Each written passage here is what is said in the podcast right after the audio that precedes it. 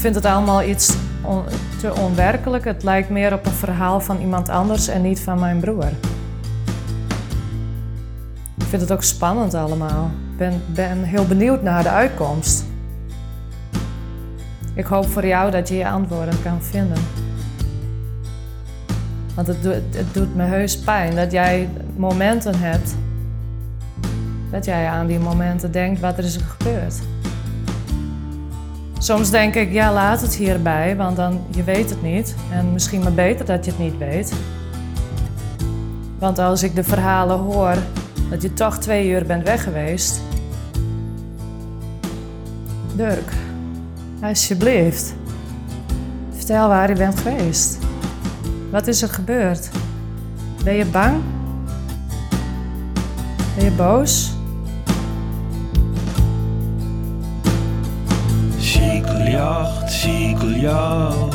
Een tjuster. Door de jaren heen zijn veel mensen verdronken in veengebieden. Ze zakten weg in zwakke oevers, verloren plots alle houvast. Door uitputting en paniek stierven ze een langzame verdrinkingsdood.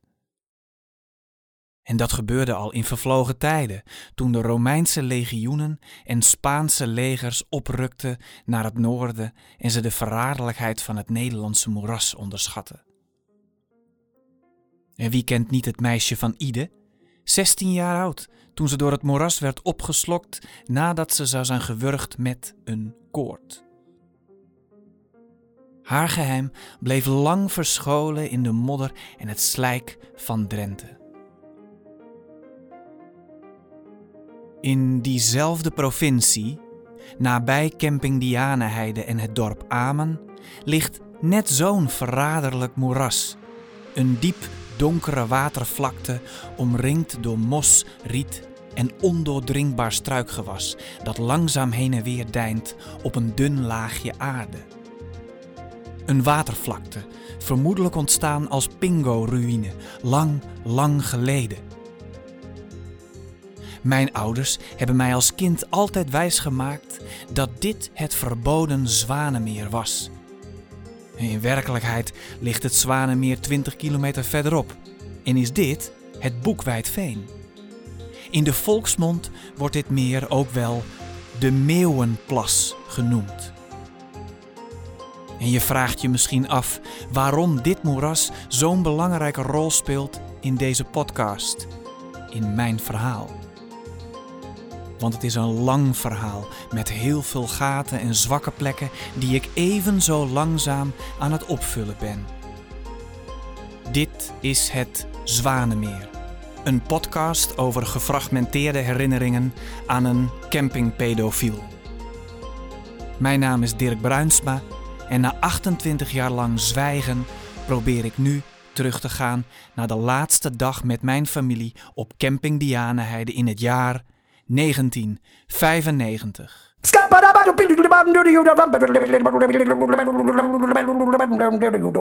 I'm a scat man. Rescuers in Japan are digging in the rubble for a thousand people still missing after the worst earthquake there for half a century. NOS, It 6 uur journaal. Elke van Doorn. Nieuwe massavlucht voor hoogwater. Shoko Asahara, whose real name was Chizuo Matsumoto, had been on death row for more than a decade after being convicted of murder and other crimes. He was 63 years old. That includes the release of sarin gas on Tokyo subway trains in March of 1995. Je vraagt of ik zin heb in een sigaret. Het is twee uur s'nachts. We liggen aan bed. This is the epicenter of the outbreak. In a city of a million, almost 50 new cases are reported every day. Liberia's tiny band of healthcare workers are throwing everything they have at Ebola. Terwijl Guus in Brugge een hit schrijft over een nacht in een hotel en aan de andere kant van de wereld in Zaire de uitbraak van ebola bestreden wordt, sta ik met mijn zusje, vader en moeder op camping Dianeheide in Amen.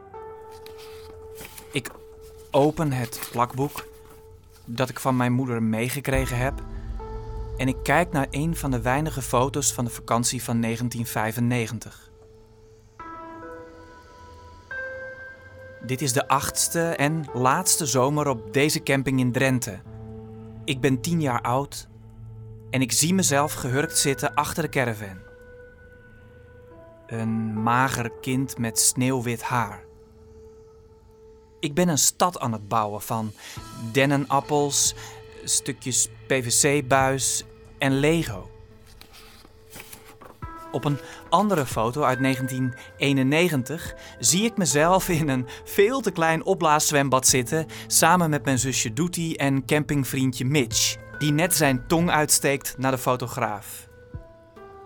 Op de foto uit 1990 ontdek ik de kenmerkende rood met wit geverfde speeltoestellen, gemaakt van oude landbouwwerktuigen.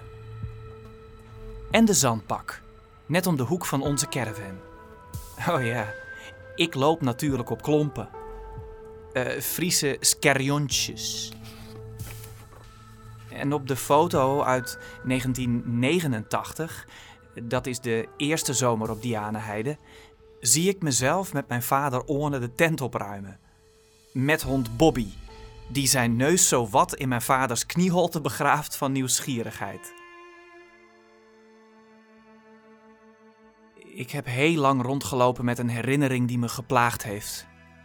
Niet dagelijks, maar toch wel vaak genoeg om te twijfelen of die herinnering een fantasie is, ontstaan in mijn eigen hoofd. Een boze droom die me maar blijft achtervolgen. En ik heb altijd gezwegen als het graf.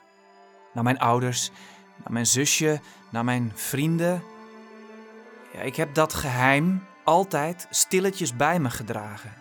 En elke keer als die herinnering zich aan me opdringt, dan denk ik: ik zou dit mijn moeder of mijn vader moeten vragen. Wat zouden zij zich herinneren van die dag? Of heb ik het misschien toch verzonnen? Een jaar geleden besloot ik mijn zusje als eerste te vragen of zij zich iets herinnert. En zo is mijn zoektocht naar het Zwanenmeer begonnen. Ik ben Doetie Bruinsma, 32 jaar. Ik ben het zusje van Dirk. De dag dat het allemaal gebeurd is, herinner ik me heel weinig. Ik was denk ik vijf of zes jaar. De dingen die jij me vertelt over de tent, dat die rood-bruin was, kan kloppen, maar het zou ook geel kunnen zijn. Wat ik mij herinner is de babyborn, dat mijn vader de babyborn zou verschonen of een flesje zou geven. Dat ik dat heel grappig vond. Ik vond het altijd volgens mij heel erg leuk daar. Was wel een heel bang en verlegen meisje. En jij was ook iemand die alleen op jezelf was. Je speelde vaak alleen. Ik weet nog dat we een rode en blauwe trui hadden, of t-shirt hadden ik weet niet meer precies wat erop staat. Ik weet nog dat de caravan waar we sliepen was met de gordijn in het midden. En dan moesten we s'avonds slapen en dan gingen wij niet slapen, want we gingen bij elkaar zitten. Ouwe hoeren, spelletjes doen. Ik weet nog dat ik daar volgens mij hele enge dromen of nachtmerries of slaapwandelen. Bedplassen volgens mij ook heel veel. Dat herinner ik mij ik op de vreemdste plekken ging zitten en dan deed ik mijn broek uit en dan dacht ik dat ik op de wc zat. Ik herinner mij links van mij volgens mij de zandbak en een wipwap. En die dag dat mijn vader en moeder het spul aan het inpakken waren, dat jij weg was, herinner ik mij niet. Ik heb mijn vader volgens mij ook nooit horen schreeuwen. Ik weet wel dat, dat we in het schelpenpaadje dat we daar wel eens kwamen. En wat je mij vanmiddag vertelde over een houten kistje. Dan in één keer komt er een herinnering boven en zie ik een kistje voor mij. Een kistje wat bruin en klein is. Met een, met een soort symbool erin. Het kistje met een gouden randje waar je hem, waar je hem dicht maakt. Elke keer graven we dat kistje weer op. Waarschijnlijk heb jij die dag een lepel erin gedaan. En dat klopt. Voor zover ik mij herinner heb ik een kromgetrokken lepel in dat pad begraven. Dat kistje, dat herinner ik me eigenlijk helemaal niet zo goed. Ik weet dat wij kistjes ingroeven, maar of dat ook op dat pad was, op die camping, ja, dat weet ik eigenlijk helemaal niet meer. En terwijl ik met mijn zusje aan het praten ben bij mij thuis aan de keukentafel, vraag ik haar: Wanneer heb ik het jou ook alweer voor het eerst verteld? Met kerst. Ja, eerste kerstdag volgens mij gingen we s'morgens, smiddags bij mijn vader en Miep gingen we lunchen. Vader die begon honderd uit te praten eigenlijk, die wist nog heel veel. En dat was echt de vraag, weet hij het nog wat er is gebeurd op de dag dat wij weggingen bij Dianeheide? Want ik heb herinneringen, momenten dat ik mij herinner wat er daar is gebeurd met een man. Die mij vastpakte en mijn, zijn piemel liet zien. En ja, dat was wel schrikken voor mij, want ik heb dat nooit geweten. Vreselijk. Ja, ik schrok er heel erg van. Ik dacht in één keer, waar komt, waar komt dit in één keer vandaan? Waarom heb je dit nooit eerder gezegd? Dat was volgens mij mijn eerste reactie toen ook. Is dit echt gebeurd? Ja, het is meer dat ik het jammer vond dat je dat mij niet eerder hebt gevraagd. Ik heb het nooit durven vertellen. Was altijd al aan het fantaseren. Dit zou ook wel zo'n fantasie zijn geweest. Maar dat was het dus niet. Waar moet ik beginnen? Laarzen. Groene laarzen, die komen als eerste naar boven uit de inktzwarte diepte van mijn geheugen, mijn moeras. Ik zit op mijn kont, voorover gebogen, blik op de grond gericht, mijn knieën en benen elk naast een kant van mijn lijf. En ik heb haast, focus me op mijn taak. Ik ben namelijk stiekem naar dit pad aan de rand van de camping geslopen. Ik weet dat mijn vader, moeder en opa niet naar me omkijken, want ze zijn druk in de weer om de caravan in te pakken, de auto vol te laden en de laatste afwas te doen. Toen ik wegging, waren ze bezig met de bruin-oranje voortent van de grote caravan. Stokken, tentdoek, matjes en haringen. Eén groot bouwpakket verspreid over het campingveldje. Overal brokstukken van een fantastische vakantieweek op Dianeheide. Terug naar het pad aan de rand van de camping. Ik zit daar dus, graaf met mijn handen, mijn vingers in de stevig platgedrukte aarde van het campingpad, met in mijn blikveld rechts dichtbegroeide bossage, dode takken, heel veel dor blad, richting een meer, een moeras dat verderop verstopt ligt. Ik graaf als een malle naar een kromgetrokken lepel. En ineens zijn daar die laarzen. Ik kijk via de laarzen omhoog en zie een meneer. Hij is niet oud zoals mijn opa. Denk dat hij misschien iets jonger is dan mijn vader. Hij ziet er niet eng uit. Hij is zelfs heel vriendelijk. Ja, dat, dat weet ik nog. Hij zegt dingen tegen me. Hij vraagt me dingen. Ik herinner me alleen dat hij me vraagt waar het Zwanenmeer is. En dat weet ik wel. Dus ik sta op en ik wijs naar het moeras. En daarna is alles zwart. In het halfdonker van mijn geheugen zie ik daarna herinneringen die ik als korte, scherpe flitsen kan omschrijven. Hij heeft mijn pols stevig vast. Het is warm. Ik zweet. Hij zweet. Hij vertelt me dat hij zweet. Hij plast. Ik moet kijken van hem. Hij zegt dat hij last heeft van muggenbulten op zijn piemel. Hij vraagt me of ik last heb van muggenbulten op mijn piemel. En daarna weet ik niet wat er is gebeurd. Ik doe mijn best, echt. Maar het lukt me niet om de beelden die daarna heel vaag voor me verschijnen in woorden te vatten. Ik hoop voor jou dat je je antwoorden kan vinden. Want het doet, het doet me heus pijn dat jij momenten hebt. Dat jij aan die momenten denkt, wat er is gebeurd.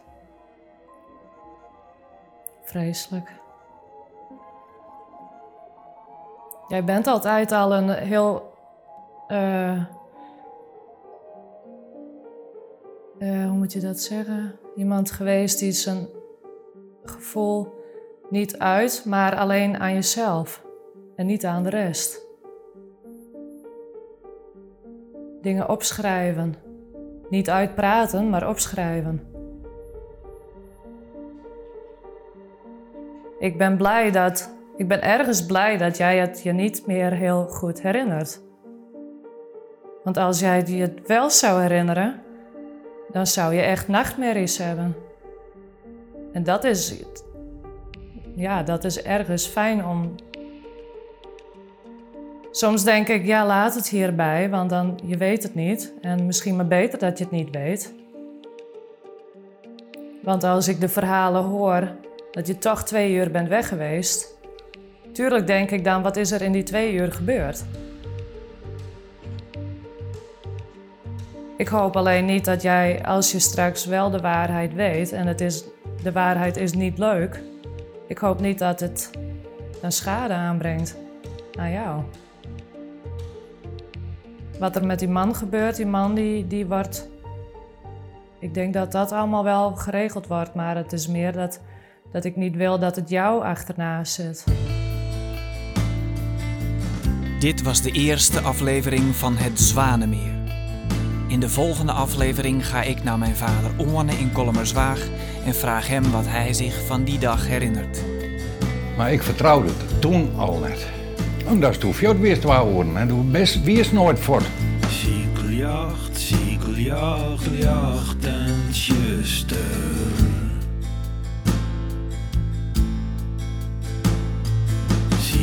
Ziekeljacht, ziekeljacht, schaduwspul.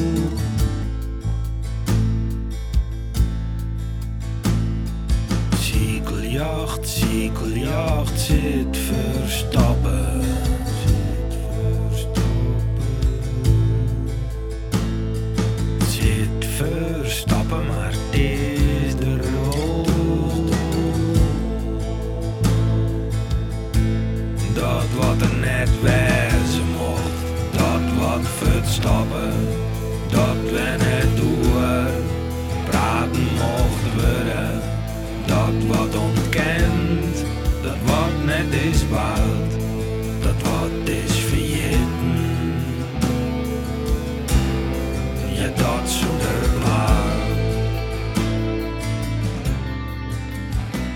Wil je meer weten?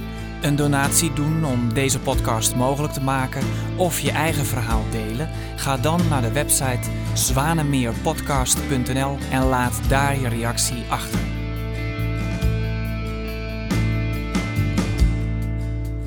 Ik cirkel zwarte.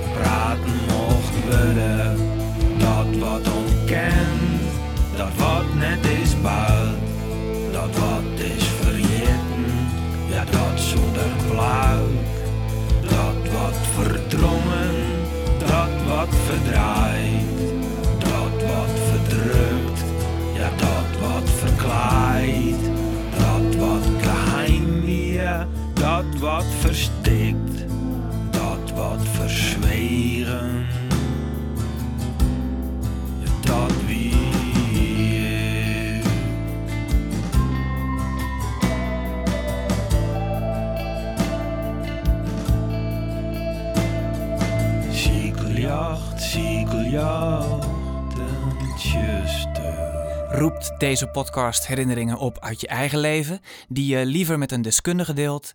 Neem dan contact op met je huisarts of neem een kijkje op de website van Slachtofferhulp.